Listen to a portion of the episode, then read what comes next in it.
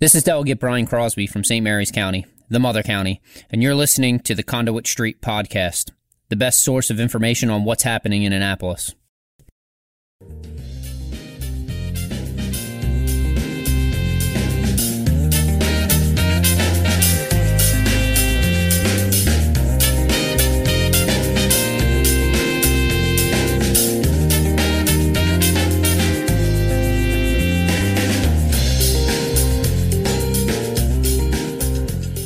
Hello and welcome to the Conduit Street Podcast. Kevin Canale here remotely with Michael Sanderson. Michael, how are you today? I'm doing okay, Kevin. Good to be with you under unusual circumstances. Right. We are practicing social distancing, obviously. With COVID nineteen, the coronavirus, things are a little bit different, but we know there's a lot of news that we want to bring to our listeners. So, Michael, I think today we'll do a quick recap of an abridged legislative session. And we'll do much more in the weeks ahead with some of the policy staff, our colleagues. And then on the back half, we'll talk about some coronavirus related issues. Does that sound good to you? Yeah, I think I think that's good. So let's just do a quick run through of things through the last days of this session that got tied up earlier this week. And then over the next few weeks, there's a few things here that are worth unpacking and worth their own segments. But for right now, we'll just sort of, you know, skip through them all. Okay. So obviously, Michael, as we mentioned, this was an abridged legislative session because of the coronavirus outbreak. I mean, we had the House and Senate buildings were on lockdown. Staffers were sent home. It was really a weird way to end the session. I mean, have you ever seen anything no. like this in terms of a way that, I mean, they haven't ended a session early since the Civil War, right? Since the Civil War, right? So eighteen sixty-one was the last time anything structurally like this happened. And and this year was even weirder just because of you know, the buildings being cleared out uh, for, for people who are staff and assistants to members of the legislature. If they were sixty years or older, they were told work remotely, don't come in for these last several days. We went through about a week or so of real time, not knowing when the process was going to really wind down. Right. You know, the, you know, word came out on Friday that the legislature was clearly going to do something less than three more weeks. Mm-hmm. But we didn't know what that was going to look like. It was a long weekend, you know, two long days on Saturday and Sunday, which itself is pretty unusual. Right. But it, but it was peculiar, you know, public hearings with no public, sponsors being the only one there to talk about their bills. It, some issues, I think, ended up suffering for the lack of participant attention and participation. It's just, you know, it's just the nature of the beast. When they're they're trying to be safe and, and respectful for the members and for the public, that's obviously the right thing to do. Right. But you end up losing something in in compressing the process that way. Absolutely. And I mean, they were obviously trying to get some significant pieces of legislation passed. They did get some other bills passed, I think, just as a process of waiting for the budget, obviously, which was the big piece that they had to pass. And I think with the skeleton staff, there was literally, it was hard for them to get everything ready to go and printed. And, and so in the meantime, they were able to get some other things done as well.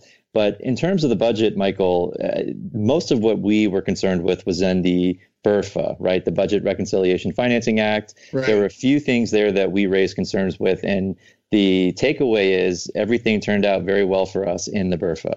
I think generally the, the legislature was responsive to things they heard from local governments. And, you know, we didn't have a really long list of grievances this year. There are times when we come to the budget table with you know, a three-page list of items. And you know, I've, I've been at the table during conference committee when the House and Senate are working out their details, and the counties have had this big sheet of paper that says, you know, on item number two, we like the Senate position. On items four, five, and eight, we like the House position. Number ten, please do neither. Blah, you know, right. Like these big convoluted lists.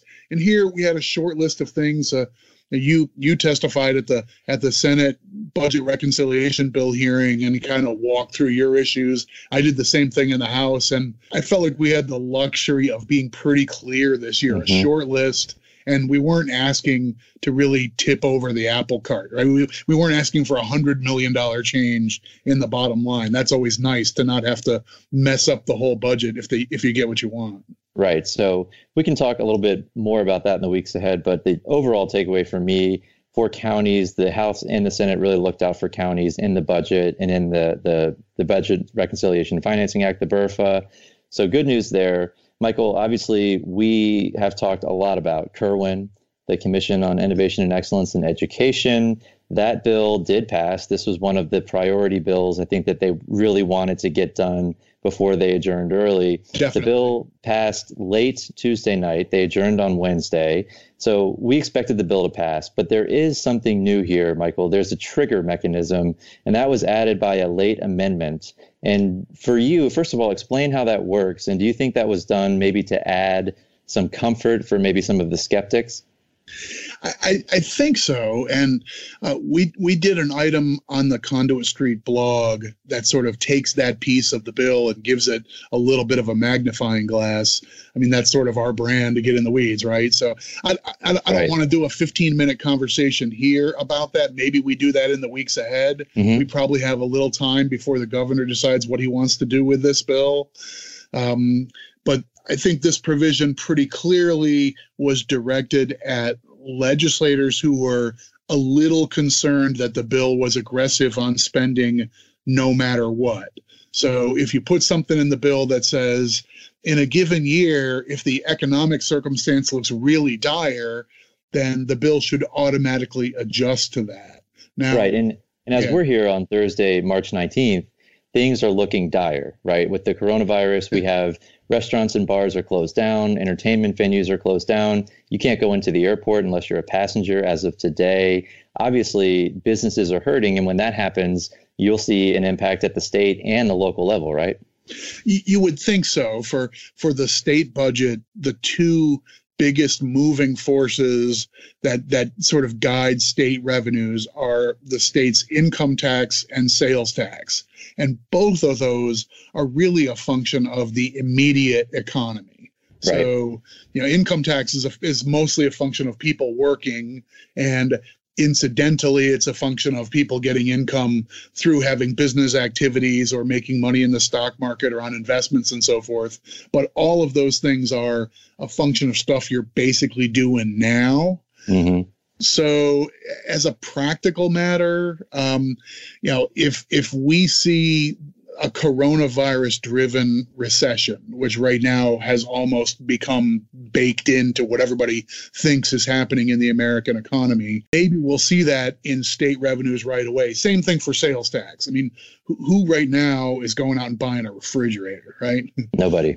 You know, in, in addition to not being able to go to bars and restaurants, and we're seeing shopping malls today being shut right. down, you know, indoor malls and other things like that. So there's going to be a really big dent in both sales and income taxes from the government's point of view. Mm-hmm. So we're in that setting right now for sure. Right. So this trigger is designed to sort of protect the state and the counties from, you know, being forced to spend a lot of money that they don't have, right? And hopefully, yeah. obviously, we saw, Michael, a lot of Republicans, at least in the Senate, voted for this bill. And you mentioned the governor earlier. Do you think that affects the governor's decision here? Does the governor veto this bill, even though it looks like, at least the way they voted when it came to the bill, that the General Assembly would easily be able to override that veto? I, I, I don't know. It's now, I, I think, I think that actually... The last thing you said has some impact on the first thing you said, mm-hmm.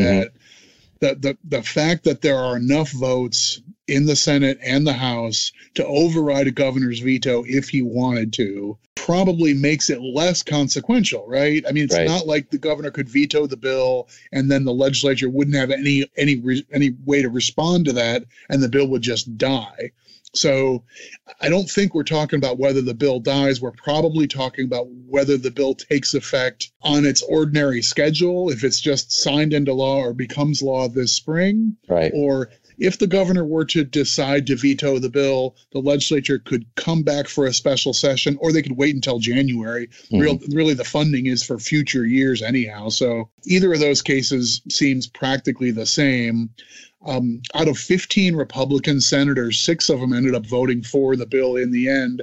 Several of them got amendments on the bill, and they raised a concern and got a change here or change there. Uh, that that's connected to the fact that that several voted for it. But uh, right. I don't know, that, that makes the debate a little more complicated than it seemed back in you know, September, October, when the governor was full of, I don't know, criticism for the process and for the cost, you know, sort of the price tag of this big, ambitious proposal. So I think it's an unknown what the governor will do, but it's an all but certain outcome that this bill is going to become law, and including this trigger mechanism, which I think we can we can lay out in more detail, maybe at a, at a future episode. Right. Um, it's got some new wrinkles in it, but basically it's the big, ambitious school spending and accountability and expectations plan that everybody's been working on for three years plus. Right. And the other big education related issue, obviously, was school construction. We've talked a lot about this, too. That bill did pass as well, the Built to Learn Act. Any right. big surprises there, Michael? Um, not really big surprises. I, I would say, as an aside, I mean, Mako supported the bill. We had some things we thought that the bill could have been could have been written a little more tightly, and it could have been improved with some changes. I, I think the bill probably would have gotten a closer look had it not been for the legislature moving into sort of warp drive for these last few days. If right. they had had three days to sort out what to do with this bill, I think there would have been more technical and mechanical issues that counties would have welcomed. I think school boards and superintendents would have welcomed as well. Um, as it turns out, bill's going to pass. The, I mean, the centerpiece idea of let's take some casino money, leverage it for a number of years, and do a new layer of spending right right now while interest rates are low, that concept is going to happen. Right. Um, it's going to clear the deck of an awful lot of projects that we've been waiting years to get approved, which a lot of counties are going to welcome. Mm-hmm. And it should it should free up demand for the for the vanilla school construction program, because this supercharged stuff is happening and is going to benefit a lot of places. So, I mean, that that's a good thing for kids who are in crowded schools or who are in need of a new wing or a new system or whatever. So. Yeah. And, you know, I should mention, too, the the whole discussion about vetoes, it's it's everything is overshadowed by COVID nineteen right now. I mean, the governor doesn't seem to be thinking about what he's going to do with any piece of legislation no, at this point. No, he's focused on the coronavirus, COVID nineteen. So it's really hard, I think, to get a read and, and really to focus on anything else except what's going on across the world right now. It's it's really overwhelming. That's that's very well put. So uh, that's it's been the nature of that issue. And I don't think anybody feels put off that mm-hmm. their issue is kind of taking a backseat to the crisis of the moment. And I also feel like everybody of every political persuasion has pulled behind the governor and their local leaders and public health leaders in what's Maryland's plan going to be? Okay, what do we need to do? What things need to shut down? How do we how do we try and best accommodate them? You know, some some quick legislation went through to make sure Uh, we have flexibility with unemployment benefits right. and some other things like that, because we know that's going to be a component of this. So I don't know, Mar- you know, Maryland's pulling together on the big issue of the day. You and I kind of have the unfortunate duty of doing some mop up on stuff that's important, but not the issue today. Right. And, and on that, too, I mean, I think I know that the governor and his team has been in contact with local leaders, and that's always good to see as well. So oh, yeah, every every day. Yeah, that's, yes. that's really where we are, is this is this is a day by day conversation with with leaders at the state and, and, and local level. And that's that's been very, very welcome. OK, so a few more things here.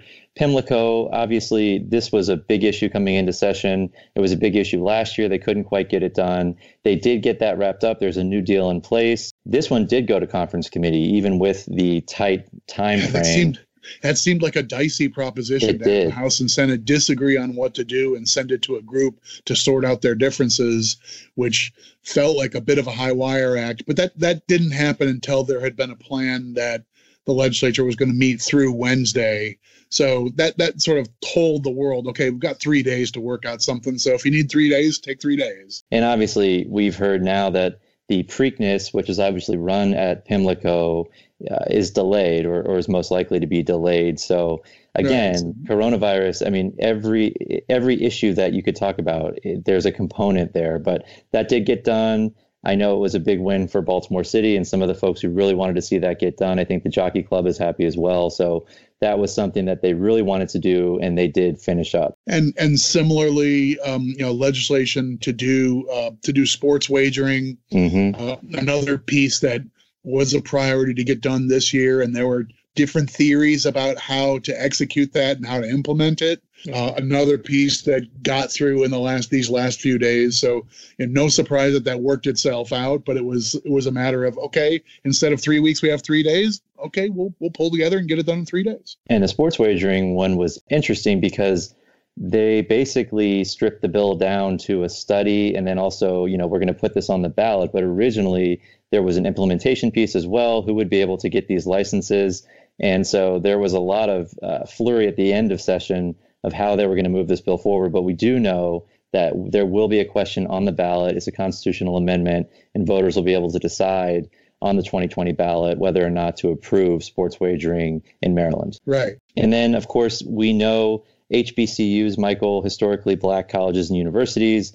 There has been a lawsuit in the works, and this is another huge priority. They did pass a bill that would require the state to spend five hundred eighty million dollars to settle a long-running suit for these historically black colleges and universities. So I know that was a high-profile issue that they really wanted to to finish up, and they were able to do that as well. That's a really big lingering issue to get put to bed in a in a compromise fashion that has an awful lot of stakeholders feeling like they got to a reasonable place. And, you know, this is a topic that we could also dedicate twenty minutes to, all the mm-hmm. mechanics that how we got here and so forth. But um, it took an awful lot of bend to get to yes on this. So, you know, hats off. An awful lot got done in these last several days of an abbreviated session. Uh, oddly enough, uh, they were some of the most productive days. I don't, you know, I don't want to draw any dramatic inferences from that, but it's it's it's actually uh, uh, amazing. So this list of things that happened in the last four or five days of this session.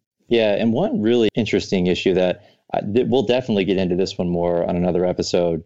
But there is a bill, and it's called Balancing the State Budget. And we know that Maryland, the executive in Maryland, is considered the most powerful in the country because yeah. of the way that we formulate our budget, right? In most states, the, the legislature is able to add or move money around in the budget that is submitted by the executive. But in Maryland, the General Assembly is not able to add. They can only subtract. They can fence stuff off. Right. But it literally on the last day, a bill popped out of the Senate through the House, and it made it through. This is a constitutional amendment question about whether or not to give the General Assembly the ability to move funding around in the budget, right. which would obviously be a huge shift of power. But there was an amendment added to allow the governor to line item veto the operating budget. And that, you know, so I think that was a that was added for balance. But man, that was right. a controversial issue on the last day. So it was. There were definitely some like like tempers running high on the last day of the session as this was moving through, and that that's its own story. So I, I think your summary is good. Uh, let's I mean let's put a pin in both those issues. I think yes. I think I think the, the sports wagering and how the details aren't necessarily there, but it's still going to be on the ballot. And then this is a constitutional amendment, which has to be on the ballot as well. Um, we're kind of into this structure of government thing. So, you know, sometime a few weeks from now, we can sit down and spend some time breaking out each of these two issues. Both of them, I think, are worth a little bit of time. And, you know, for for the kind of people who listen to the Conduit Street podcast, OK, you know who you are. Right. All right. So circle that date on your calendar. We're going to break down the two budget to the two the two uh, constitutional questions that we'll see on the ballot this November. And uh, I think I think both of them are interesting, worth us more than a sentence or two. Yeah, I think fascinating for sure.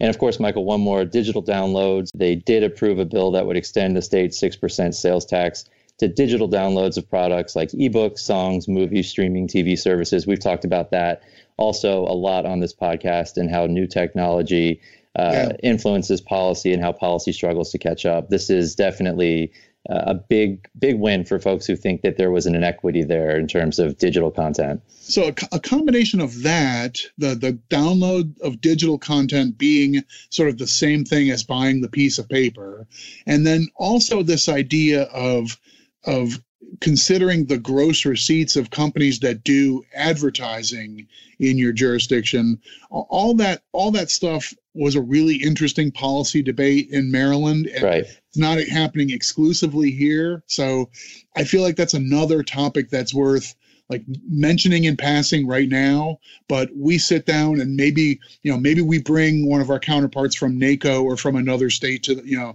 on, onto the pod to talk through some of the stuff in more detail down the road. I think, I think there's an interesting policy debate happening there too. And we only got a taste of it, right? At, at various times during the session, it looked like there might be a big sales tax revenue issue. That didn't really happen in a large, large way, but a few pieces did. We think telecommunications is ripe. Um, it seems mm-hmm. like this is the modernize your tax code concept being tested. So all that stuff is interesting and worth, you know, expanding on once we work out this technology and, and, you know, work out our timing for how and how and when to do our pods. Right. So more to come there. We'll bring in the policy team. Obviously, we'd like to dive into some more of these issues, and we'll figure out how to do this remotely. Hopefully, Michael, this doesn't sound awful. We're going to do our best again, but why don't why don't we leave it there for now? We'll go ahead and take a break. When we'll come back, we're going to talk about another issue that has been heavily influenced with the outbreak of the coronavirus, COVID nineteen, and that is the upcoming primary election, Michael. How about we get into all that after the break? I like it. All right, all that and more after the break. This is John Frenay with Eye on Annapolis to let you know about our daily news brief podcast. If you want to keep up on Annapolis area local news, local weather, and local events, check us out. We produce episodes every Monday through Friday at seven a.m. and deliver them right to your phone or computer for free. You can also catch them on our Facebook page, All Annapolis, or under the podcast category at eye on annapolis dot net. You can even ask Alexa to play it for you. So if you want to keep up to speed on Mayor Buckley, County Executive Pittman, Navy football, maybe you're looking for a weekend thing to do, or if you just want to catch the hyperlocal weather, give a listen to the Eye on Annapolis Daily News Brief. We'll see you tomorrow morning. Welcome back to the Conduit Street Podcast. Kevin Canale back here with Michael Sanderson. Michael, we, on the first half here, we talked a lot about COVID nineteen, some of the extraordinary measures here in Maryland and across the country. One of the biggest issues facing states was and is the looming primary election, which for Maryland was scheduled for April twenty-eighth. And there is a twist here that we also have a special election to fill the late Elijah Cummings' seat in the seventh District. That's going to take place on the same day as the primary. And we have seen states across the country grappling with this issue about what to do uh, amid the coronavirus outbreak, Michael. But in particular, I know you're interested in your home state, Ohio, and what played out over the past week there. So I kind of want to get into what the governor did here in Maryland, and then let's talk about what happened in Ohio and why it would be best for Maryland to avoid that scenario. I- I, I think I think that's a it's a good setup, and to me, this is just this is part of the non-obvious things that are part of public service that don't strike you right away as you think about what we're going through. Okay, so there's there's there's a health crisis afoot.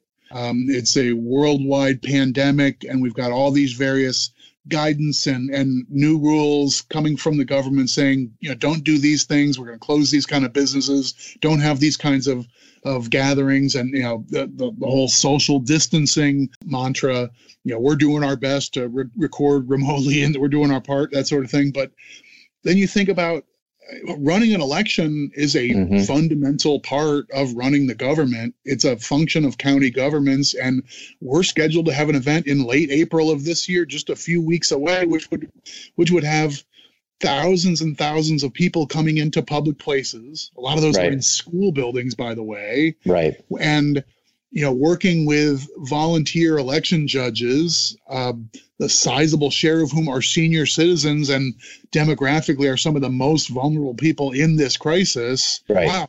I mean, the confluence of our worry about public health and our need to conduct a public election, the overlap of those two is just full of conflict. Right. And we, you know, today the governor announced he doesn't want to see any gatherings of ten or more people. So obviously, if you're operating an election, you have multiple polling sites, all of which will have more than ten people. And as our local election directors are looking at this issue, right now, they are training election workers, right? And most counties, I think all of them now, have obviously canceled the training for election judges because of course, the coronavirus outbreak. And so they were very, very concerned about what was going to happen. Again, scheduled on April twenty-eighth, I think the, you know, the general consensus is that we're going to be dealing with this issue for a while. And even if we were able to do it on the twenty-eighth, they felt like they were very much behind in terms of training, in terms of making sure that they had enough people at the polls, et cetera.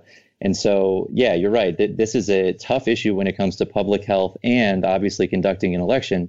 It's a it's really hard to sort of split the two there and make sure that you can do both effectively and safely.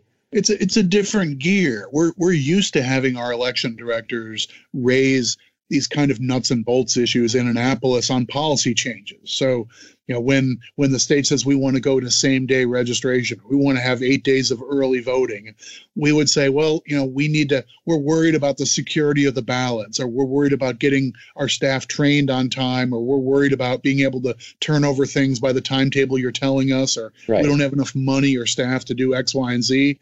I mean, that's sort of, we're we're concerned that we won't be able to live up to your expectations of running a good, crisp election. Mm-hmm. But now this is a totally different dimension. It's like, we're afraid none of our staff can show up. We're afraid we're jeopardizing people's health and security. Well, that's like it's a totally different uh, policy discussion. And mm-hmm. it's still about the conduct of elections, but in this setting, it's a really different conversation. And it's overwhelming. I mean, I'll sure. say, you know, the, the past week back and forth with all of our, our local election folks who are fantastic and they're super talented and smart. And I was sort of acting as the conduit and just trying to process all of this information with everything else going on back and forth with the governor's office. They're trying to do the right thing.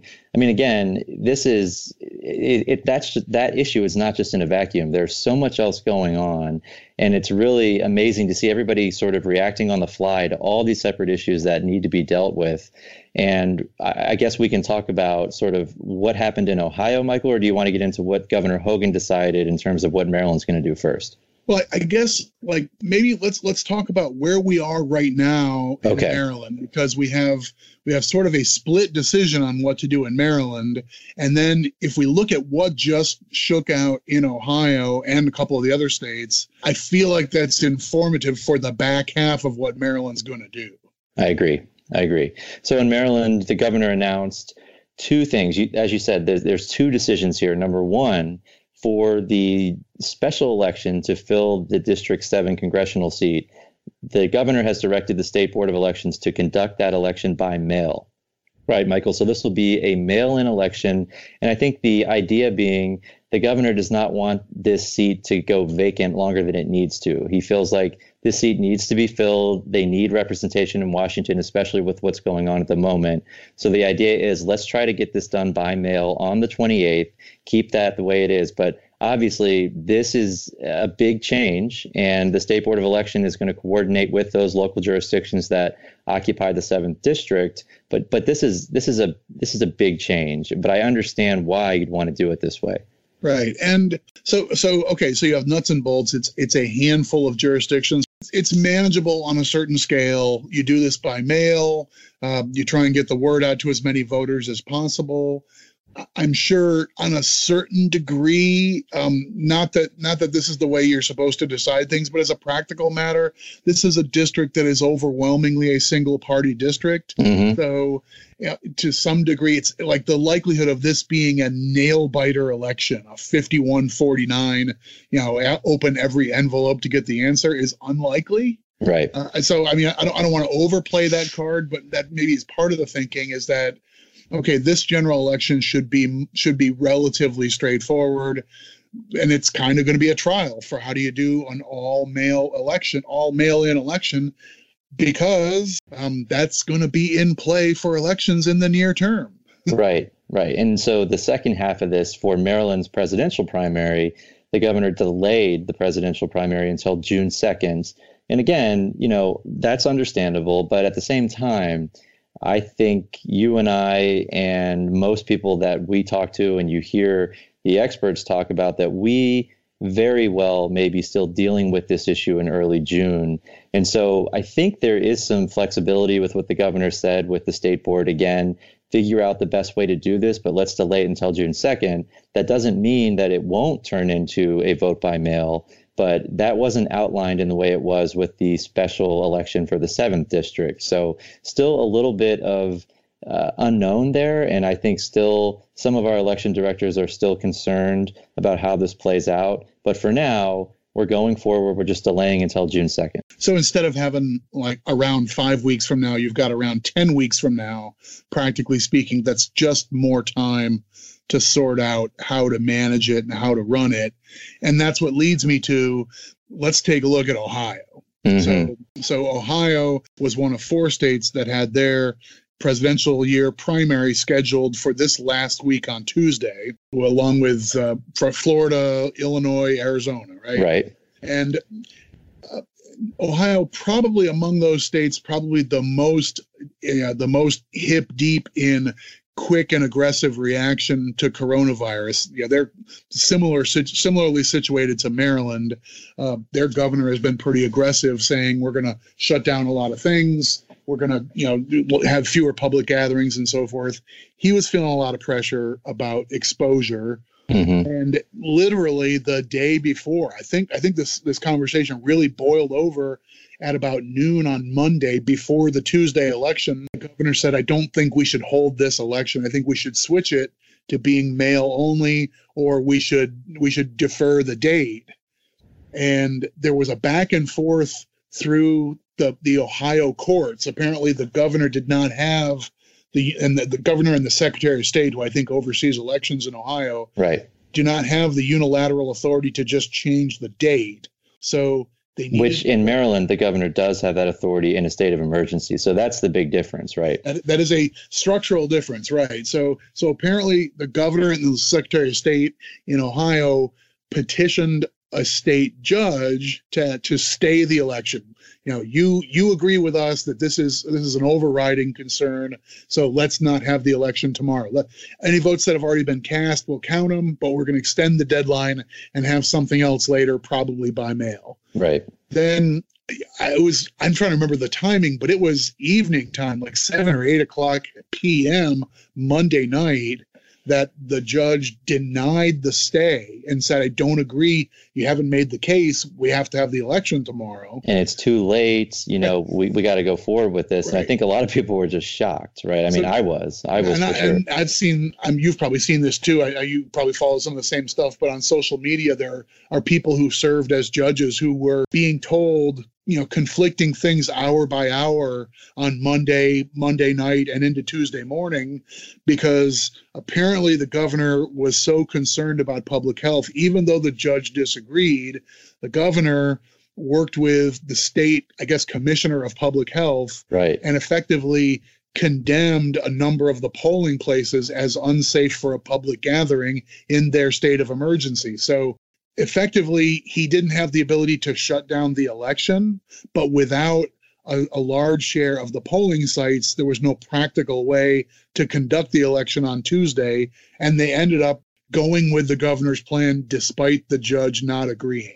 Is right. That a, so is that the way you read this, the story it, too? It is. And from my understanding is that Ohio law provides that the health department has the ultimate authority in matters of quarantine and isolation, which goes back to what you just mentioned. They were the health department was able to go in and say, we're not going to open any of these polling sites. It's an emergency. And if you don't have polling sites, obviously, it's it's hard to conduct an election.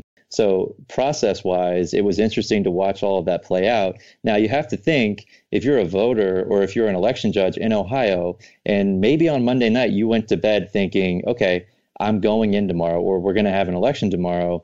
And then you wake up Tuesday morning and no, no, no, again, it's off. I mean, it was, it's really, so the fact that it got to that point is shocking in itself. But again, we are in uncharted territory here with this coronavirus and the way that people are having to react on the fly, but certainly right. trying to keep up with that was was dizzying, along with everything else that's going on.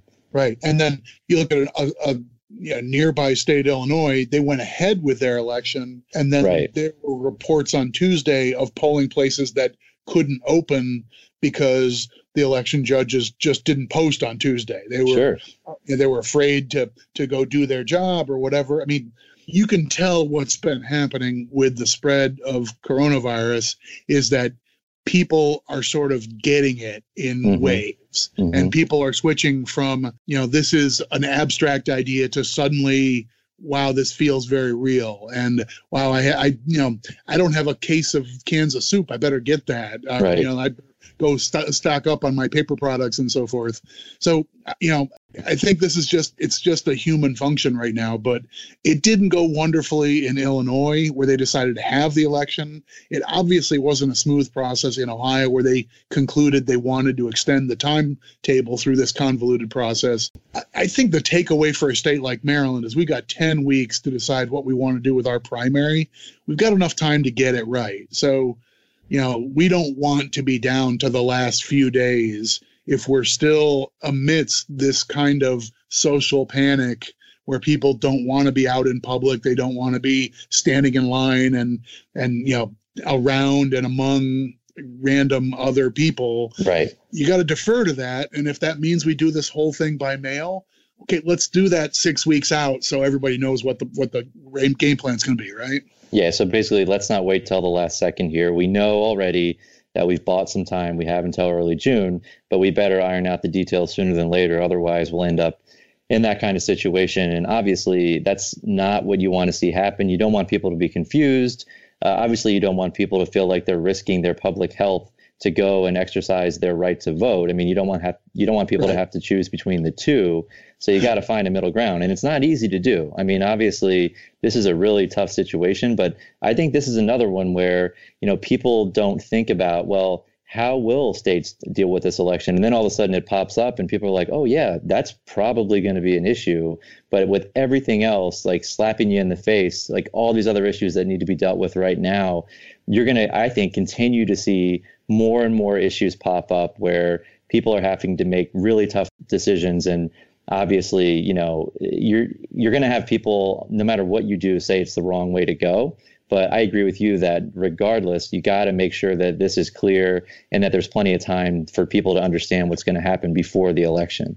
We are just overloaded with decisions that don't have any good options. You know, the idea of like just like the most visible thing that's happening state by state is closing public schools. Mm-hmm. And even though this virus doesn't seem to affect children the same way it does with adults, they, the children are still a vector for for the spread of a contagion. Right. So having them in public schools just means the spread will will be faster and more aggressive. So most people, I think, agree, okay, shut down the schools, that's the right thing to do. But what that means is you have lots of families who are counting on schools as the place where their kids are. Right. So what right. do you do with someone who works at a hospital, who is a first responder, or who's otherwise an essential employee?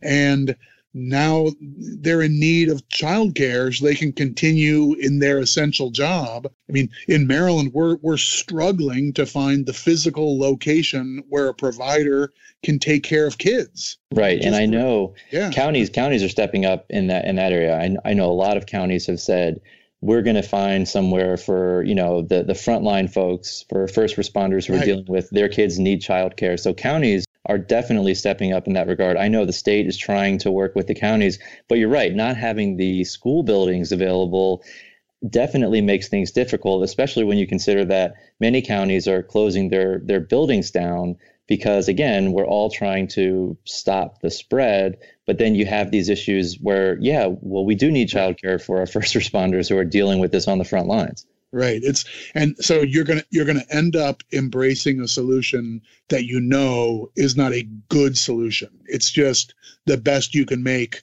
of a tough set of circumstances. Um, I mean, I can't even get my head around, what do you do managing a jail population right now? Whether yes. it's, you know, whether it's a prison with people on long term sentences or the or the, the relatively short term and people being held pretrial in our county jails in Maryland. I, I mean, that's a population that's a that's a physical setting that is terrible for social distancing. Right. Absolutely. So, Absolutely. So, you know, there are there are places right now that are contemplating releasing nonviolent offenders just mm-hmm. for fear that you'll end up with a massive, you know, public health vector created in those confined spaces. And again, like that may not be the public policy you would have wanted, but given a set of almost impossible circumstances, what do you do? Um, right. I, you know, I, I just think the the policy challenges that are coming from this are way beyond simple. This is public health, and how do you deal with a public health emergency? It just it's a ripple effect on everything. So, I mean, hats off to all of our decision makers in in government, in the private sector, who are managing facilities and workforces and so forth. Lots of people are being called upon to make tough calls. Absolutely. And, you know, another issue that's looming in the background, of course, we are in the final phase for counties of our budget season, right? We're looking at the fiscal twenty-one budgets right now. You right. have budget directors who are trying to figure out how this outbreak is going to impact revenues, what they should do yeah. in terms of moving forward, and the state. I mean, obviously, they need to look at that revenues and, and the projections there. But we have our county budget folks who are really, really in a tough spot because, you know, their budgets will be mostly introduced in April, and then there are decisions made in May, early June. And we're coming up on that point, and these are really tough decisions that have to be made. So that's just another, right. I think thought, people people aren't thinking about that, but it but it's it's a big deal. You thought you had a budget plan three weeks ago. Everything right. looked, looked basically just fine. You're going to, you know, the employees are going to get this little raise, and we don't have to raise taxes, and here's what we're going to do for education and for public safety. And now suddenly you're like, wow, our budget's upside down. We have no idea where how much water we're going to take on, right? Overnight, right? I mean, that's the wild thing about all of this is that just a couple of weeks ago, the stock market's humming along and everything's fine. Everybody's doing their budgets. You know, the General Assembly's humming along, and then just bang. And it's it's really it's still hard for me to wrap my head around what's happening because obviously no one's seen anything like this. But it's makes you think that they're, you know, for something to be able to stop the General Assembly for the first time since the Civil War, to have everybody teleworking and, and you know, flattening the curve, right? That's the hashtag. It, right, it right. really, it, it's remarkable. And it just continues to just, I'm shocked by the whole thing still. I think I still am just in shock. All right. So it sounds like we've got a plan for weeks ahead. Um, I think there are policy policy issues that are connected to what we're dealing with, with the virus and with this public health scare. And I think it's worth attention on that. It's also timely for us to talk about legislation that passed and the policies that have been made and that are yet to come. So, right. you know, we've got, we've got a full plate for the weeks ahead. I think we can, you know, we can pull in our colleagues who have been working on policy on behalf of the counties, get them engaged. Some of the things we want to talk about are bills that didn't pass. Mm-hmm. Um, you know, so I, we've, we've, we've got stuff to do in the weeks ahead, even if things aren't going to be super lively in Annapolis. And oh, we have plenty be- to do. Plenty to do. That's for sure. So we've, we've got content, and we'll keep bringing it. Okay. Sounds good. So we'll leave it there for now. As always, if you enjoy the podcast, please go ahead and subscribe, follow along on Twitter and social media. But until next time, this is Kevin signing off for Michael, and we will talk to you soon. Please wash your hands and practice social distancing.